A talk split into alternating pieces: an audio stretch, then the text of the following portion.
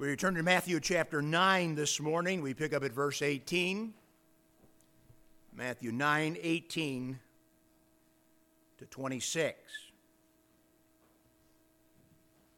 While Jesus spake these things unto them, behold, there came a certain ruler and worshipped him, saying, My daughter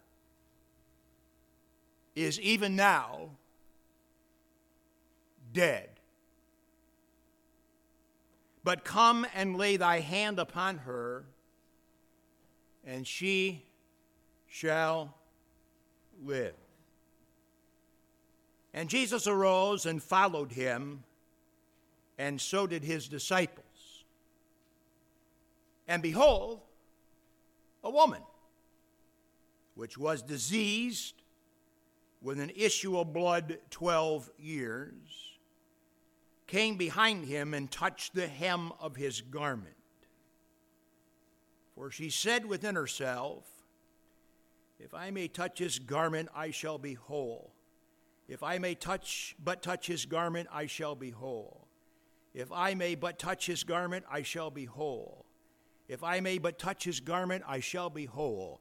The tense of the Greek verbs indicate a repetitious statement again and again and again. If I may but touch his garment, I shall be whole. But Jesus turned him about, and when he saw her, said, Daughter, be of good comfort. Thy faith hath made thee whole. And the woman was made whole from that hour. And when Jesus came into the ruler's house and saw the minstrels and the people making a noise, he said unto them, Give place, for the maid is not dead, but sleepeth. And they laughed him to scorn. But when the people were put forth, he went in and took her by the hand, and the maid arose. And the fame hereof went abroad into all that land. Father, this morning, once again, we give pause to the record concerning the demonstration of power in the life of our Lord Jesus during the days of the first advent. It was and is essential that we should view your Son, our Savior, as having resurrection power. And indeed, in this text, we confront that very thing.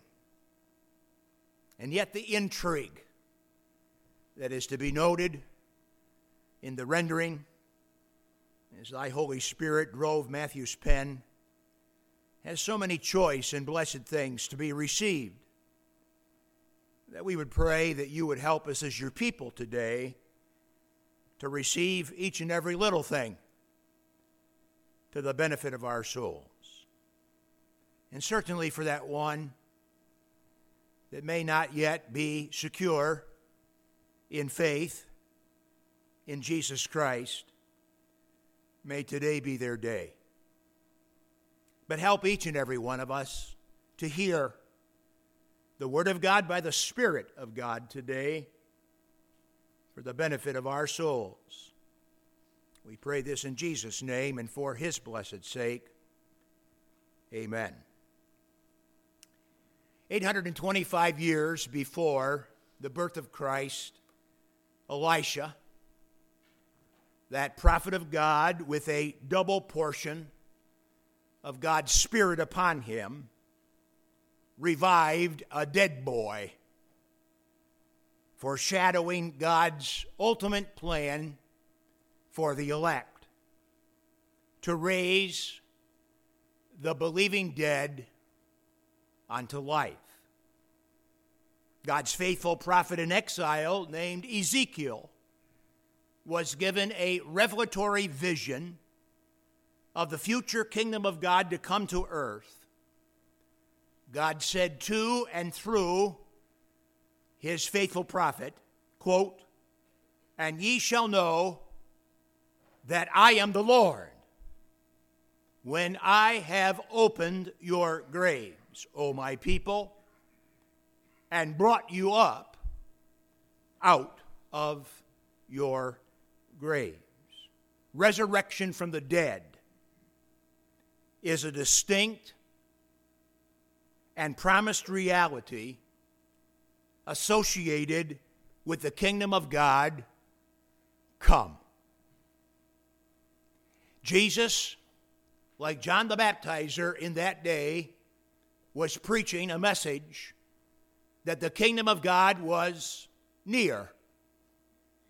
And it is fitting that some of the fruits of that kingdom would be powerfully placed on display. Thus far in the study of Matthew, we have been introduced to the person of King Jesus, Matthew chapters 1 to 4, the principles of the king, chapters 5 to 7, and of late, we have taken in numerous accounts, we've called them vignettes. We've taken in numerous accounts of the manifest power of King Jesus. This morning, we recall the power of the Lord Jesus as was manifest over physical death. Adding to the intrigue of this first Advent record is the doubling up of interventions and interruptions, if you will. Please note in verse 18 the word behold. And notice again in verse 20 the word behold. Uh, the word itself just simply means see, see this. And so you have a statement of the Lord uh, uh, as addressing uh, those uh, religiously conflicted individuals who had come to him with questions. And while he is still in the process of speaking, still in the process of teaching, behold, he's interrupted. And then, after he's interrupted once and begins to react to interruption number one, behold, he's interrupted the second time. Matthew's word of choice to alert us to the fact that Jesus was yet addressing the crowd, including the Pharisees and the disciples of John, when he was interrupted uh, by leading, uh, uh, he was interrupted by the leading uh, religious leader of the synagogue uh, as, uh, as he was in Capernaum. 9 1, chapter 9, verse 1 tells us that all of this is taking place in Capernaum. The emergency appeal, interruption number one, comes at the point in time in which the Lord Jesus is in the city of Capernaum. And then the word behold, verse 20, is again Matthew's word of choice to alert us to the chronic case of disease that would work to further delay any possible emergency response in that moment of time. Now, Mark chapter 5 and Luke chapter 8 also record this particular incident of the Lord's manifest power, providing us, by the way, with far greater detail than does Matthew. But as usual, we choose to resist giving you a composite overview of the three accounts, except to say that the name of this chief synagogue ruler who interrupted Jesus while speaking was Jairus, and that he first approached the Lord when his 12 year old daughter was near death. But soon, after Jairus had made his initial request to the Lord Jesus to come quick, in emergency response, Jairus received word of a servant that his 12 year old daughter had indeed died. Matthew starts with the sobering fact of the dead daughter of Jairus as a part of interruption number one. In context, since Jesus had returned to Capernaum 9 1, he had proven that he had power and authority to forgive sins in the case of the paralytic, and that he came to minister to sinners like the despicable Matthew and his publican friends. While the Lord Jesus, like John the Baptizer, called sinners to repentance, those that followed him found joy in his presence. Our Lord spoke of the dead end street called religion and made it clear that his kingdom offer was about new life and new hearts. This context is important to Matthew's point in the account now before us regarding two interruptions. Not only is the context important, but the contrast is important. In this account, you have the death of a beloved 12 year old daughter, in contrast to a 12 year old chronic problem in the life of an older woman. I don't know that she was an old woman, and I care not to discuss where that line exists. But she was an older woman. You have a family of great social standing and financial means. Jairus, chief synagogue ruler in Capernaum. In contrast to a lonely, sick person living in poverty. Impoverished, so the other Gospels do tell us, because of all her medical bills. Impoverished because of all the doctors that she had pursued and uh, come up dry. Uh, you have uh, 12 years of a young, protected, and nourished life in happiness, running in contrast with 12 years of an older woman's suffering. You have the one that touched Jesus and the other that Jesus touched. You have a miracle in the midst of a crowd, and you have a crowd dismissed before the miracle. This sharp contrast, like the context, is important to Matthew's point, which is now before us. I want to simply follow the sequence of Matthew's presentation here. And we begin with the case of the dead. I call her Daddy's little girl, verses 18 and 19. While he spake these things unto them, behold, there came a certain ruler and worshiped him, saying, My daughter is even now dead. But come and lay thy hand upon her, and she shall live. And Jesus arose and followed him, and so did his disciples. Right in the middle of the Lord's teaching about the futility of man made religion and the relational joy that is found exclusively in Him, the most religious man in the region. Interrupts the sermon.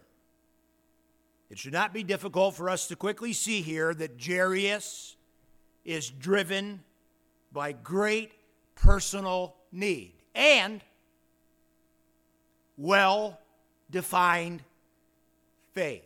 The need is great, almost beyond description great. But Jairus' faith in the Lord, as presented here, is remarkable. Although that faith had been likely a hidden thing up until this exposure point, as recorded in Matthew 9 18 and 19. Jairus, when in trouble, came to Jesus. Jairus bowed before Jesus. Jairus believed that his precious daughter was completely beyond help of anything he possessed materially, of anything he possessed positionally. Being the chief synagogue ruler meant zippity doo dah to Jairus when his daughter was near death, and then indeed dead. Jairus knew that his daughter was beyond anything he possessed managerially, beyond anything he possessed religiously. He came to Jesus as his very last hope for life concerning his young daughter without any concern of propping up his reputation or propping up his position or propping up any religious expectations that might be cast upon him by the families engaged in the synagogue at Capernaum. Soon after the encounter started, as we reported, this dad on a mission to save his daughter would say to the Lord, My daughter is even now dead. Yet Jesus and his disciples followed Jairus home regardless of the news dead. We should all know what Jairus knew about the limits of church attendance. We should all know what Jairus knew about the limits of singing with the men's chorus. We should all know what Jairus knew about religious expression. It has no power or benefit for the dying or the dead. The ruler's faith in Jesus concerning the Lord's power uh, to lay his hand on the girl for living was, of course, commended by the Lord, even after the news of death. Everybody knew that Jairus was religious. Everybody knew that Jairus was the chief religious leader in the region. But Jesus knew that Jairus came trusting in him. It is astounding to me that Jairus continued to trust Jesus in the face of a dear family member's death. Jairus, as it were, just fell back in trustful into the arms of the Good Shepherd, confronted with such an astounding and compelling case of death. Secondly, we confront, beginning at verse 20, the case of the dying, 20 to 22. And behold, a woman which was diseased with an issue of blood 12 years came behind him and touched the tzitzit. Tzitzit. T Z I T Z I T in English letters, the Hebrew word. It looks like zitzit. Put a T in front of it, and it's pronounced tzitzit. And uh, she came and touched the tzitzit, the hem of his garment.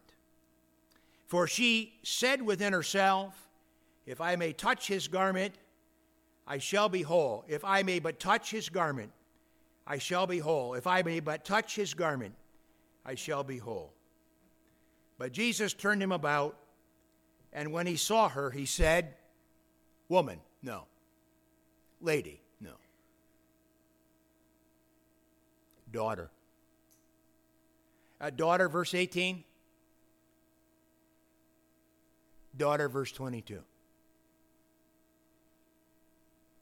Jairus said, My daughter, verse 18. Jesus said to this woman, Daughter, be of good comfort, thy faith hath made thee whole, not healed, whole. And the woman was made whole from that hour. What a, what a phenomenal interruption and what a glorious result in interruption number two. Again, that interruption comes as Jesus is moving, and his disciples are moving through the crowd on their way to the home of the synagogue ruler, Jairus. And this woman, suffering from a constant blood loss, approached the Lord from behind him. Her 12 year chronic ordeal did not constitute an emergency. Chronic disease is just that which gnaws and gnaws and gnaws and gnaws on a person like a dog a bone. And it just goes on and goes on and goes on. And this dear lady suffered not a week, not a month, not 52 weeks in a year, but 52 times 12. 12 years of increasingly pale. 12 years of increasingly frail. 12 years of debilitating disease. Verse 21 tells us that as she approached the Lord, she just kept saying within her own heart, within her own mind, over and over, if I can just touch his tzitzit, if I can just reach forward and grab a hold of that fringe, that hem of his garment, if I can just, if I can just, like a linebacker taking a tackle towards the ankles, if I can just get down there uh, where that robe is hanging and touch his tassel, I will be made whole. Quite a thought when you think about it. Those fringes, by the way, those tassels, by the way, in the day in which the Lord uh, walked the earth, were clearly visible on the outside of a Jewish man's clothing. They hung, as it were, off his outer robes, those fringes. During the days of the Holocaust, the Jewish people put those tassels inside their clothing on the, fringes of their the fringes of their underwear, so that they would not be visible in public, so as to not cause undue ostracization towards them in regards to the public square. Uh, but uh, if you look at uh, the uh, rendering of clothing under the law, especially at worship, uh, there is worn to be on any four corners of a garment, there is to be the aspect of those tzitzit, those fringes. Uh, on the prayer shawl, which is called the tallit, uh, there is the fringes uh, that represent, by means of threads and knots, 613. 613 is the number of the threads and the knots on the tzitzit. And uh, of course, you all know why 613, right? Everybody know? 613 is the number that represents everything the Old Testament law said in the Ten Commandments, everything the Old Testament law said concerning the civil law in Israel, and everything the, the Old Testament law said concerning the ceremonial or religious ritual law of worship. All the laws uh, in the Ten Commandments, plus the civil laws, plus the ceremonial laws, equal 613. And so the Jewish individual wears the, the threads, the fringes, as a constant reminder of the law of God that has been given to the Jewish people. And the thought of this dear woman was that if I could just reach out and grab a hold of his tzitzit, uh, the fringe of his garment, I shall be made whole. Now, there is little doubt that the idea of wholeness in which the dear woman sought had physical, emotional, and spiritual ramifications. She not only suffered from the physical duress of blood loss, the physical distress of untimely hemorrhage, but of course, having such, she would have been considered ritually unclean and therefore unfit for public worship in Israel. Without saying a word, she reached forth her hand and touched his tzitzit. Jesus turned around, laid eyes on her, and called her by the same name of endearment the ruler had used for his own little girl. Jairus said, My daughter. Jesus said to this older, suffering woman, Daughter. My daughter. He bid her good courage, good comfort.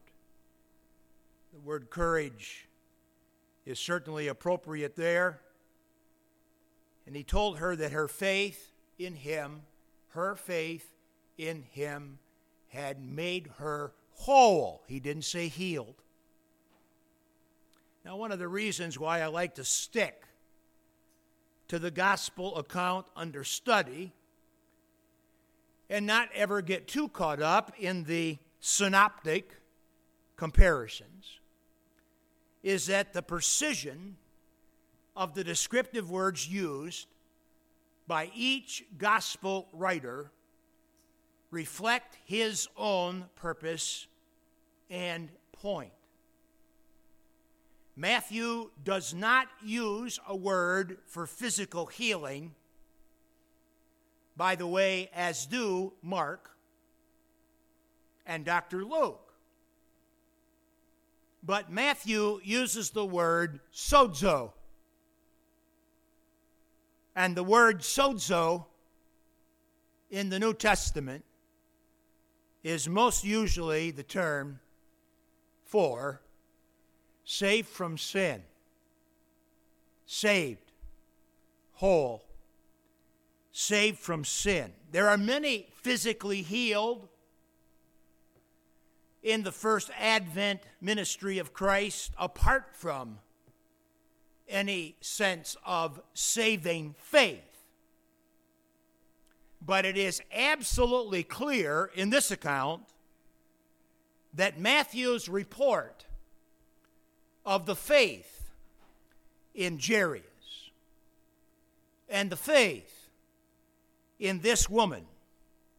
Not a generic faith, not a belief in believing, but a belief in Jesus, prescribed as to his person, dependent upon what he can do. The faith of Jairus, the faith of the woman, is front and center. And in context, as the Lord demonstrates his power to instantaneously deal with this woman, woman, even by the touch of his tzitzit. We have not only a good indication of her physical restoration, but we have a clear indication of the redemption side of her case. Jesus, in that moment of time, dealt with her sin, her suffering, and her eternal death. She thought, if I can just touch his tzitzit, I shall be made whole. And according to the scripture, in that very hour, she was made sozo. She was made gloriously, physically, emotionally, and eternally whole. And then, of course, that brings us back, in just following the sequence of the text, to the case of the dead verses 23 through 26. And when Jesus came into the ruler's house and saw the minstrels and the people making a noise, he said unto them, Give place, or leave. For the maid is not dead, but sleepeth. And they laughed him to scorn, derided would be the word in English from the Greek that would come to my mind concerning their ungodly and blasphemous response to the Lord's statement, She is not dead, but sleepeth. I'll explain why he said that in a moment. But when he said it, they derided him, they mocked him, they laughed in his face. But when the people were put forth, he went in, took her by the hand, and the maid arose. And the fame hereof went abroad into all that land. When Jesus came into the ruler's house, there were funeral flautists. I would have called them flutists, but I was corrected as a boy. They're called flautists. Nonetheless, they play flutes. Flute players when together making noise are called flautists. If you didn't know, now you do. Well, the word minstrels that we have in our text designates musicians and designates the kind of their instrument as being played. And in this case, they are funeral flautists. And along with the funeral flautists, there was, according to the rabbinical code of the day, there was to be at least one paid singer wailer. Not a whale who sings, but a singer who wails or laments, who cries out in rhythmic sounds, harmonizing with the flautist and so, as the flautists play, the singer, at least one singer, was to be paid to wail. My guess is is that because of the high social standing and position of Jairus, the synagogue chief ruler, that there was probably more than a few flautists and more than a few wailers or singers. Religious notoriety and social expectation would have dictated that such a ruler of the synagogue would have secured a large contingency of musicians and mourners to give cover. Cover for what? Cover for the family grief. Jairus knew as he arrived back at home with the Lord Jesus that his daughter was dead. Jesus, of course, knew that the daughter was dead. And the crowd in and around the house had only gathered because the girl was dead. And so when Jesus said to the crowd that the girl wasn't dead but sleeping, the professionals went from orchestrated weeping to on demand contempt.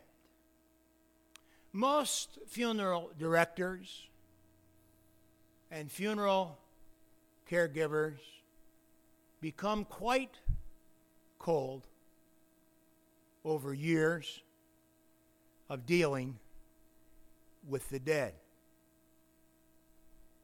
In my experience with funeral directors, when riding with them, especially in the hearse, apart from the family, is that they can pivot very quickly from the sobriety and, and dignity of a moment in confrontation of death to almost the most goofy, glib, serious, not conversation you can possibly imagine.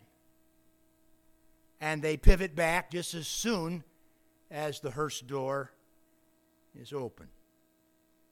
Uh, these professionals, these funeral professionals, thought Jesus absolutely loopy. They openly laughed at him and to his face. They couldn't hide their contempt for the goofy thing he said. Because it is goofy when you're, when you're in, the, in a place because of dead. It's goofy to say they're not dead. And I would just remind you that, of course, only the Lord would really know. But Jesus dismissed the mourners. He went into the room of the dead. We can know from the other accounts that he went in with her parents. He went in with three of the 12 disciples. He took her by the hand. She awakened. And the text says that the fame, I like that Greek word because it's almost the English word. The Greek word is fame, and the Greek and the English word is fame. The fame hereof went abroad into all that land. It spread like wildfire. Now, aren't you glad that Jesus said to those funeral minstrels that the girl was not dead, when, of course, she was dead? Aren't you glad that Jesus said she wasn't? And how could he say that? How could he say that she wasn't when she was physically dead at that moment in time. Her human spirit had left her physical body. And as one elect, before the foundations of the world,